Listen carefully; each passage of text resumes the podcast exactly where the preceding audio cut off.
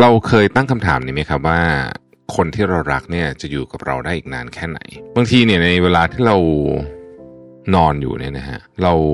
ก็รู้สึกขอบคุณนะ ที่คนที่เรารักเนี่ยยังมีชีวิตอยู่ในตอนนี้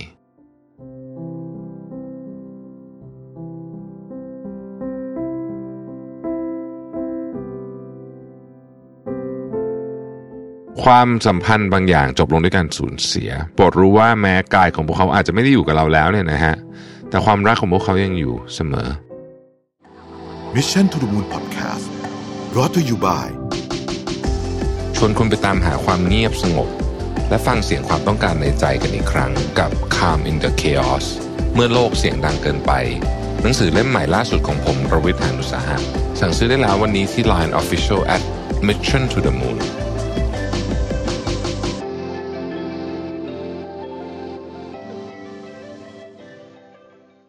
สวัสดีครับยินดีต้อนรับเข้าสู่ Mission to the Moon Podcast นะครับคุณอยู่กับรวิทยานุสาหะครับ เราเคยตั้งคำถามนี้ไหมครับว่า คนที่เรารักเนี่ยจะอยู่กับเราได้อีกนานแค่ไหน จริงๆต้องบอกว่า ผมว่าคำถามนี้มันเป็นคำถามที่ค่อนข้างน่ากลัวนะ แต่ว่าก็ควรจะต้องนึกถึงบ้างนะในบางเวลานะฮะมันเป็นคำถามที่ลึกๆอยู่ในหัวทุกคนนะ่ะมีอยู่แล้วละ่ะ แต่ว่าเราจะนึกถึงมันบ้างบ่อยแค่ไหนเท่านั้นเองนะครับ ผมจำได้ว่าตอนเด็กๆ มาก ๆเลยเนี่ยเเวลานอนห้องเดียวกับคุณแม่เนี่ยนะฮะถ้าสมมุติว่าเราตื่นก่อน หรือว่าตื่นมา แล้วคุณแม่อาจจะยังหลับอยู่ตื่นมากลางดึกหรืออะไรเงี้ยจะชอบเอานิ้วไปไปตรงจมูกของแม่ อยากรู้ว่ากลัวเขาจะไม่หายใจแล้วว่างั้นเถอะจะเอานิ้วไปอยู่ใกล้จมูกคุณแม่ นะฮะผมว่านั่นเป็นฟิลที่มันมีมาตั้งแต่เราตัวเล็กๆเลยนะ ว่าแบบเรากลัวคนที่เรารักเนี่ย จะจากไปนะทำนองนี้นะครับ เรานึกถึงเวลาที่นั่งทานข้าวพร้อมหน้าพร้อมตากันนะฮะแล้วก็ถ้าเกิดว่าเราสังเกตดูดีๆเนี่ยเราก็จะพบว่าทุก ๆ สิ่งทุก ๆ อย่างที่เราเห็นเนี่ย มันเปลี่ยนแปลงไปตลอด แน่นอนรอยยิ้มของคุณพ่อคุณแม่ พี่เราอะไรก็ยังอบอุ่นเหมือนเดิมนี่แหละนะฮะเพียงแต่ว่าเราก็สังเกตได้อะว่าเวลามันก็ส่งผลให้ทุกคนเนี่ยค่อยๆแก่ลงอะว่างั้นเถอะนะฮะแก่ลงแล้วก็เราเองก็เหมือนกันนะเราเองก็เช่นเดียวกัน บางทีเนี่ยในเวลาที่เรานอนอยู่เนี่ยนะฮะเราก็รู้สึกขอบคุณนะที่คนที่เรารักเนี่ยยังมีชีวิตอยู่ในตอนนี้นะครับไม่ต้องพูดถึงคนอะจริง สัตว์เลี้ยงก็เหมือนกันนะฮะหมาแมวต่างๆนานาพวกนี้ เราก็รู้สึกได้เหมือนกันนะว่า เออ เวลาที่เรามีโดยเฉพาะกับหมาแมวเนี่ย มันค่อนข้างชัดเจน เพราะว่าอายุเขาสั้นกว่าเราเยอะเออมันก็จะมีวันที่เดี๋ยวเขาก็จะต้องไปใช่ไหมหลายครั้งเราอยากจะคล้ายๆกับหยุดเวลาไว้ตรงนี้เหมือนกันว่า อยากให้ชีวิตมันมีแบบเนี้ยไปเรื่อยๆนะครับ แต่จริงๆอะ ทุกๆมื้อที่เรากินข้าวกันเนี่ยนะครับ พร้อมหน้าพร้อมตาเนี่ยนะฮะ หรือทุกๆ ครั้งที่เราเล่นกับสัตว์เลี้ยงตัวโปรดของเราเนี่ย มันมีโอกาสเป็นไปได้เสมอเลยนะว่านี่คือครั้งสุดท้ายคำถามก็คือเมื่อการเปลี่ยนแปลงเหล่านั้นมาถึงจริง ๆ คือมันจะมาถึงอยู่แล้วนะฮะคือไม่ไม่ใครก็ใครสักคนต้องจากกันไปก่อนเนี่ยนะมันจะมาถึงเราจะรับมืออยังไง มีนักจิตวิทยาคนหนึ่งชื่อคาร่าแมลลี่นะครับเขาบอกว่าเมื่อชีวิตคาดเดาได้เนี่ยเราจะเครียดและวิตกกังวลน้อยกว่า เพราะเรารู้ว่าเราจะเจออะไรบ้าง แต่ถ้าต้องเผชิญหน้ากับความเปลี่ยนแปลง และเราไม่แน่ใจว่าจะเกิดอะไรขึ้นต่อเนี่ยความกังวลและความรู้สึกต่อต้านจะถาโถมเข้ามาทันที ซึ่งก็ไม่ใช่เรื่องแปลกอะไรนะครับ มนุษย์เราถูกสร้างมาให้กลัวการเปลี่ยนแปลงอยู่แล้วนะฮะมนุษย์เราไม่ชอบการเปลี่ยนแปลงนะฮะไม่ว่าจะในแง่มุมไหนก็ตาม ที่เราทำได้กันอยู่ทุกวันนี้ เพราะว่าเราฝึกแต่ในบรรดาการเปลี่ยนแปลงทั้งหมดที่มีอยู่ในลิสต์ยาวๆของเราเนี่ยหนึ่งในสิ่งที่เรากลัวที่สุด คือการสูญเสียคนที่รัก ทุกคนรู้ดีแหละว่าการมีอยู่ระดับไปของชีวิตเป็นเรื่องธรรมชาตินะฮะแล้ววันหนึ่งเราก็จะไปเหมือนกันเนี่ยนะแต่ว่าการสูญเสียคนที่รักเนี่ยมันก็หลีกเลี่ยงไม่ได้นะฮะแล้วความจริงที่ว่าคนรักของเรามีเวลาอยู่กับเราอย่างจำกัด ทุกอย่างเป็นเพียงของชั่วคราวเนี่ยก็เป็นความจริงที่พอคิดถึงแล้วก็เศร้า จนส่วนใหญ่เนี่ยเราก็พยายามจะใช้วิธีการหลีกเลี่ยงไม่คิดถึงมันซะนะครับ แต่ในค่ำคืนบางคืนที่เรากำลังนอน อยู่อย่างที่บอกนะฮะหลับตาลงไปละนะครับบางทีความกังวลเนี้ยมันก็เข้ามาอยู่ในหัวเราแบบที่หลีกเลี่ยงไม่ได้ และถ้าเกิดมันมีเหตุการณ์อะไรบางอย่าง เช่น คนที่เรารักคนในครอบครัวป่วยนะฮะเกิดโรคระบาด เกิดภัยธรรมชาติขึ้นมาหรืออะไรอย่างนี้เนี่ยเราก็จะมีความกังวลเรื่องพวกนี้มากเป็นพิเศษ หรือตอนที่เราอยู่ในช่วงเปลี่ยนผ่านของชีวิตนะครับ อย่างเช่นการเรียนจบ นะครับจะย้ายเมืองย้ายที่ทำงาน เมื่อเงื่อนไขในชีวิตของเราเปลี่ยนไปเนี่ยมันก็อาจจะส่งผลกระทบต่อความสัมพันธ์ได้ นี่ก็เป็นอีกมุมความกังวลนะความกังวลและความกลัวที่เกิดขึ้นนะครับ หลายคนเนี่ยพอเจอเรื่องแบบนี้เนี่ยนะครับก็หยุดคิดไม่ได้แล้วก็ทำให้ไม่มีเวลามาโฟกัสกับความสุขในยุคของปัจจุบัน ถ้าคุณเป็นคนหนึ่งที่กำลังตกอยู่ในความกังวลแบบนี้เนี่ยนะฮะ มีความจริงของชีวิตหลายข้อที่เราวันนี้อยากจะคล้ายๆกับมาย้ำกันอีกสักครั้งแล้วกันนะฮะด้วยความหวังที่ว่าจะช่วยให้คุณคลายความกังวลได้ เพราะว่าผมเชื่อว่าหลายคนตอนนี้ อาจจะอยู่ในสถานการณ์แบบนี้นะครับ ความจริงที่ว่านั้นคืออะไรบ้างนะครับ ข้อที่หนึ่งนะฮะเราไม่ได้อยู่คนเดียวเรื่องความสูญเสียเนี่ยเป็นเรื่องที่จะเข้ามาในหัวของมนุษย์เป็นครั้งเป็นคราวอยู่ละเป็นเรื่องธรรมดานะครับ ในคืนที่นอนไม่หลับนะฮะในวันที่เรากำลังรู้สึกอ่อนไหวเป็นพิเศษ ไม่ใช่เรื่องแปลกนะฮะแล้วก็ที่สำคัญกว่านั้นคือ ไม่ใช่เรื่องอะไรที่เราจะคิดว่าให้ฉันไม่อยากจะพูดกับใครนะฮะจริงๆสามารถเอ่ยปากปรึกษาคนรอบตัว โดยไม่ต้องกังวลว่าคนอื่นจะไม่เข้าใจนะครับ เพราะว่าจริง ๆ แล้วเนี่ยความกลัวเรื่องนี้คนอื่นเขาก็กลัวไม่ต่างจากเราเหมือนกันนะฮะเพราะฉะนั้นคุยกันได้เสมอ ถ้ารารู้สึกว่า เออ ช่วงนี้มันเป็นช่วงที่เราเปราะบางเป็นพิเศษคุยได้เลย ไม่มีปัญหาอะไร ข้อที่สองครับบางสิ่งบางอย่างบนโลกใบนี้เนี่ยอยู่เหนือการควบคุมของเรา เราคงจะอยากให้สุนัขที่บ้านที่มันเล่นกับเราอยู่ทุกวัน แล้วก็รอคอยการกลับมาบ้านของเราอย่างใจจดใจจ่อเนี่ยนะครับมันทำแบบนั้นทุกวันอยู่กับเราตลอดไป มันไม่มีทางเป็นแบบนั้นนะครับ หรือคนรักกัน เราก็อยากให้คนรักของเราเนี่ยนะฮะรักเราแบบไม่มีวันน้อยลงรักเท่าเหมือนเดิมสม่ำเสมอ แต่บางทีมันก็เป็นเรื่องที่ควบคุมไม่ได้ นะฮะทุกอย่างเป็นแบบนี้ทั้งสิ้นนะครับ ไม่ว่าเราอยากจะให้มันเป็นแบบที่เราอยากให้มันเป็นแค่ไหนความเป็นจริงคือของจำนวนมากแทบทุกอย่างบนโลกใบนี้ ใช้คำว่าแทบทุกอย่างดีกว่านะฮะอยู่เหนือการควบคุมของเราทั้งสิ้น ความตายธรรมชาติ ความรู้สึกและการกระทำของผู้อื่น สิ่งเหล่านี้ล้วนแต่เป็นสิ่งที่อยู่เหนือการควบคุมของเรา ดังนั้น การกังวลถึงสิ่งเหล่านี้ก็ช่วยอะไรได้ไม่มากนัก เพราะถ้าเกิดว่ามันอยู่เหนือการควบคุมของเรา เราก็ทำอะไรไม่ได้อยู่ดี ดังนั้นจะดีกว่าไหมถ้าเราโฟกัสกับสิ่งที่เราทำได้หรือว่าควบคุมได้ เช่น ใช้เวลาให้มีคุณภาพกับคนที่สำคัญบ่อยๆนะครับ ใส่ใจ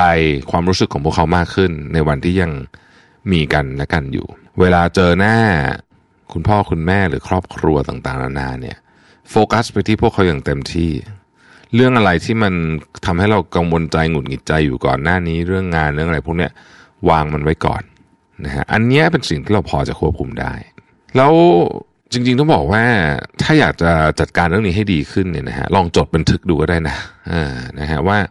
อะไรก็ตามที่อะเรามาคิดคิดดูแล้วในความกังวลเราทั้งหมดเนี่ยเฮ้ยมันมีบางอย่างที่เราควบคุมได้เหมือนกันฮะอะไรเราควบคุมได้นะครับ เราก็เราก็ลองทำพวกนั้นให้ดีที่สุด เรื่องที่สามก็คือว่าการเปลี่ยนแปลงเป็นสิ่งที่หลีกเลี่ยงไม่ได้นะครับ หลายคนอาจเคยปฏิเสธโอกาสดีๆ ที่เข้ามาในชีวิต หรือว่าทนอยู่ในสภาวะแวดล้อมเดิมๆแม้มันจะไม่ค่อย workเพียงเพราะรู้สึกว่าอืมันชินอะนะฮะแล้วก็ไม่อยากให้มันเปลี่ยนไป อย่างที่บอกฮะมนุษย์เราเนี่ยไม่ได้ถูกออกแบบมาให้รับการเปลี่ยนแปลงได้บ่อยๆหรือแม้แต่กระทั่งชอบการเปลี่ยนแปลงด้วยซ้ำ นะครับจริงอยู่ที่เราก็เลือกจะอยู่ที่เดิมก็ได้แหละนะครับ แต่วันหนึ่งสถานการณ์ไม่ก็คนรอบตัวเราก็อาจจะเกิดการเปลี่ยนแปลงอยู่ดี ดังนั้นน่าจะดีกว่าสำหรับเราที่จะเลือกสิ่งที่ดีที่สุดเสมอนะครับ แม้ว่ามันจะหมายถึงการต้องเผชิญหน้ากับอะไรใหม่ๆช่วงแรกๆเราก็อาจจะรู้สึกอึดอัดอยู่บ้าง แต่เมื่อปรับตัวได้เราจะพบว่าเฮ้ยมันคุ้มค่าเหมือนกันนะ แล้วมันก็เป็นโอกาสในการค้นพบสิ่งใหม่ๆ มากมายที่รอเราอยู่ด้วย วิลเลียมฟอกเนอร์นะครับนักเขียนคนดังเคยกล่าวไว้ว่า เราไม่อาจว่ายน้ำไปถึงขอบฟ้าใหม่ได้เลย ถ้าเราไม่กล้าพอที่จะละสายตาจากฝั่งที่เราเพิ่งจากมา ข้อที่สี่ครับ เราเคยผ่านมันมาแล้ว กว่าเราจะเติบโตมาจนถึงทุกวันนี้เนี่ยเราต้องผ่านการสูญเสียคนในชีวิตมาไม่มากก็น้อยนะครับ ไม่ว่าจะเป็นเพื่อนไม่ได้สูญเสียเนี่ยที่แบบว่าเขาตายไปหรืออะไรอย่างเงี้ยอย่างเดียวนะอาจจะเป็นเพื่อนวัยมัธยมที่เฮ้ยเคยสนิทกันแบบสุดๆนะฮะรู้จักรู้รู้รู้ทุกเรื่องนะฮะวันนี้แทบจะกลายเป็นคนแปลกหน้ากันไปเลยก็มีนะฮะบางคนก็ย้ายเมืองนะฮะบางคนสูญเสีย ถ้าใครได้เลี้ยงลูกหมาลูกแมวเนี่ย ตอนนี้เขาก็คงไม่อยู่แล้วล่ะใช่ไหมฮะ วกนั้นอะมันไม่ใช่เรื่องง่ายตอนที่มันเกิดขึ้นนะครับ เราก็เสียใจร้องไห้คร่ำครวญอะไรต่างๆนานา แต่ในที่สุดเนี่ย แม้ว่าวันนั้นเราจะรู้สึกว่าเราอาจจะผ่านมันมาไม่ได้ด้วยซ้ำเนี่ยนะฮะแต่เราก็ผ่านมันมาแล้ว แล้วก็ได้มาอยู่จนถึงวันนี้นะครับ ถ้านึกไม่ออกจริง ๆ นะ ว่า เอ๊ะ มันเป็นยังไงลองไปลิสต์ดูก็ได้ครับว่าที่ผ่านมาคุณสูญเสียอะไรไปแล้วบ้างนะฮะบางทีแล้วเราก็จะพบว่าเฮ้ยเราก็ผ่านมันมาได้นี่นะนะฮะ แล้วเราก็จะตระหนักได้เหมือนกันว่าเออเราแข็งแกร่งกว่าที่เราคิดนะครับ exercise นี้มีประโยชน์เหมือนกันนะเพื่อเตรียมตัวสำหรับการรับการสูญเสียที่จะเกิดขึ้นกับเราเมื่อไหร่ก็ได้นะครับ ข้อที่ 5 คือความรักรายล้อมอยู่รอบตัวเราเสมอ ผู้คนในชีวิตเราเนี่ยล้วนผ่านมาและผ่านไปนะครับ เราพบกันก็เพื่อจากนั่นแหละบางทีนะครับ บางครั้งความสัมพันธ์ยุติลงและความรักในแบบคนรักหมดไป แต่ก็ยังเป็นเพื่อนกันอยู่ได้ในหลายกรณี แต่ก็อย่าลืมว่าช่วงเวลาที่เคยมีกันและกันอยู่เนี่ย เราเคยโอบกอดด้วยความรักมากแค่ไหน ความสัมพันธ์บางอย่างจบลงด้วยการสูญเสียโปรดรู้ว่าแม้กายของพวกเขาอาจจะไม่ได้อยู่กับเราแล้วเนี่ยนะฮะแต่ความรักของพวกเขายังอยู่เสมอนะฮะความจริงทั้ง 5 ข้อนี้เนี่ยอาจจะช่วยคลายความกังวลไปได้บ้างสำหรับคนที่กำลังเจอสถานการณ์แบบนี้อยู่นะครับแต่ถ้าความกังวลของเรายังมากอยู่ แล้วก็ยังคิดวนไปวนมาจนกระทั่งกระทบกับเรื่อง สุขภาพกาย เช่นนอนไม่หลับหัวใจเต้นเร็วเหงื่อออกมีอาการแพนิคนะครับแนะนำนะฮะควรไปปรึกษาผู้เชี่ยวชาญนะครับ เพราะว่าหลาย ๆ ครั้งเนี่ยเบื้องหลังความกลัวเนี่ยมันมีสาเหตุอื่นซ่อนอยู่ที่เราเองอะไม่รู้ด้วยซ้ำนะครับ เช่นบาดแผลในอดีตเป็นต้น หรืออาจจะเป็นภาวะพึ่งพาอีกฝ่ายมากเกินไปในความสัมพันธ์ หรือว่าบางคนเป็นโรควิตกกังวลนะฮะการวิจัยเรื่องความสุขที่ศึกษากันมายาวนานของมหาวิทยาลัยฮาร์วาร์ดตั้งแต่ปี 1938 เนี่ยพบว่าปัจจัยสำคัญที่ทำให้คนเรามีชีวิตที่ดีและมีความสุขนั้นเอ่อ factor สำคัญที่สุดเนี่ยไม่ใช่เรื่องงานเรื่องเงิน หรือว่าความสำเร็จอย่างที่หลาย ๆ คนคิด แต่ว่าเป็นความสัมพันธ์ที่ดีคนรอบข้างต่างหากนะครับงานวิจัยนี้ดังมาก ๆ ดังมากอีกอันหนึ่งจาก TED Talk เพราะว่าคนที่ทำวิจัย ซึ่งไม่ใช่รุ่นแรกเราด้วยเนี่ยเป็นหลาย ๆ รุ่นแล้วเนี่ยเขาเอาผลสรุปของการวิจัยเนี้ยที่ฮาร์วาร์ดเนี่ยมาเล่าให้ฟังนะครับดังนั้นอย่าลืมรักษาความสัมพันธ์ที่เรามีในชีวิตให้ดีนะฮะแล้วก็มองเห็นคุณค่ากันให้มากเข้าไว้ โดยเฉพาะเมื่อวัยผู้ใหญ่ของเรามันวุ่นวายนะฮะมันเต็มไปด้วยเรื่องต้องคิดตลอดเวลานะครับอย่างเมื่อเช้าเนี่ยนะฮะผมเจอคุณแม่แล้วก็เนี่ยตอนนี้ยังรู้สึกเสียใจอยู่เลยเดี๋ยวต้องโทรไปคุยกับแม่หน่อยว่า คือ คุณแม่เขาก็มาลาไปส่งส่งไปเหมือนมาส่งไปทำงานนะเหมือนตอนเด็ก ๆ ที่ส่งไปเรียน แต่ว่าเมื่อเช้าผมมีเรื่องอะไรอยู่ในหัวเยอะมากก็เลยแบบเหมือนเหมือนเขาถามแล้วก็ตอบไปส่งส่งอะไรก็คงทำหน้าไม่ค่อยจะจอยด้วยอะไรเงี้ยเพราะกำลังคิดอะไรอยู่ไงกำลังคิดเรื่องงานอยู่เพิ่งวางโทรศัพท์เรื่องงานอยู่เออก็รู้สึกผิดอะว่าเฮ้ยทำไมเราถึงแยกแยะไม่เป็นนะฮะเพราะฉะนั้นเนี่ยด้วยความรับผิดชอบหน้าที่ต่างๆนานาพวกนี้เนี่ยอย่าอย่าให้มันเข้ามา เป็นอุปสรรคกับความสัมพันธ์แม้เล็กๆน้อยๆอย่างที่ผมเล่าให้ฟังเมื่อกี้เนี่ยนะครับอนาคตเนี่ยเราจะมีกันและกันอยู่หรือเปล่าเนี่ยไม่มีใครรู้นะฮะตอบไม่ได้เวลาของเราจะมีกันเยอะแค่ไหน ก็ไม่มีใครรู้ เพราะฉะนั้นสิ่งเดียวที่เรามีในวันนี้ในความสัมพันธ์ระหว่างคนรอบข้างเราก็คือปัจจุบันนะฮะเพราะฉะนั้นมีความสุขกับปัจจุบันให้ดีที่สุดมากที่สุดเท่าที่เราจะทำได้นะครับ ขอบคุณที่ติดตาม Mission to the Moon นะฮะเราพบกันใหม่พรุ่งนี้ สวัสดีครับ Mission to the Moon Podcast รอ t to you by ชวนคุณไปตามหาความเงียบสงบ และฟังเสียงความต้องการในใจกันอีกครั้งกับ Calm in the Chaos เมื่อโลกเสียงดังเกินไป หนังสือเล่มใหม่ล่าสุดของผมรวิทยานุสาหะสั่งซื้อได้แล้ววันนี้ที่ Line Official at Mission to the Moon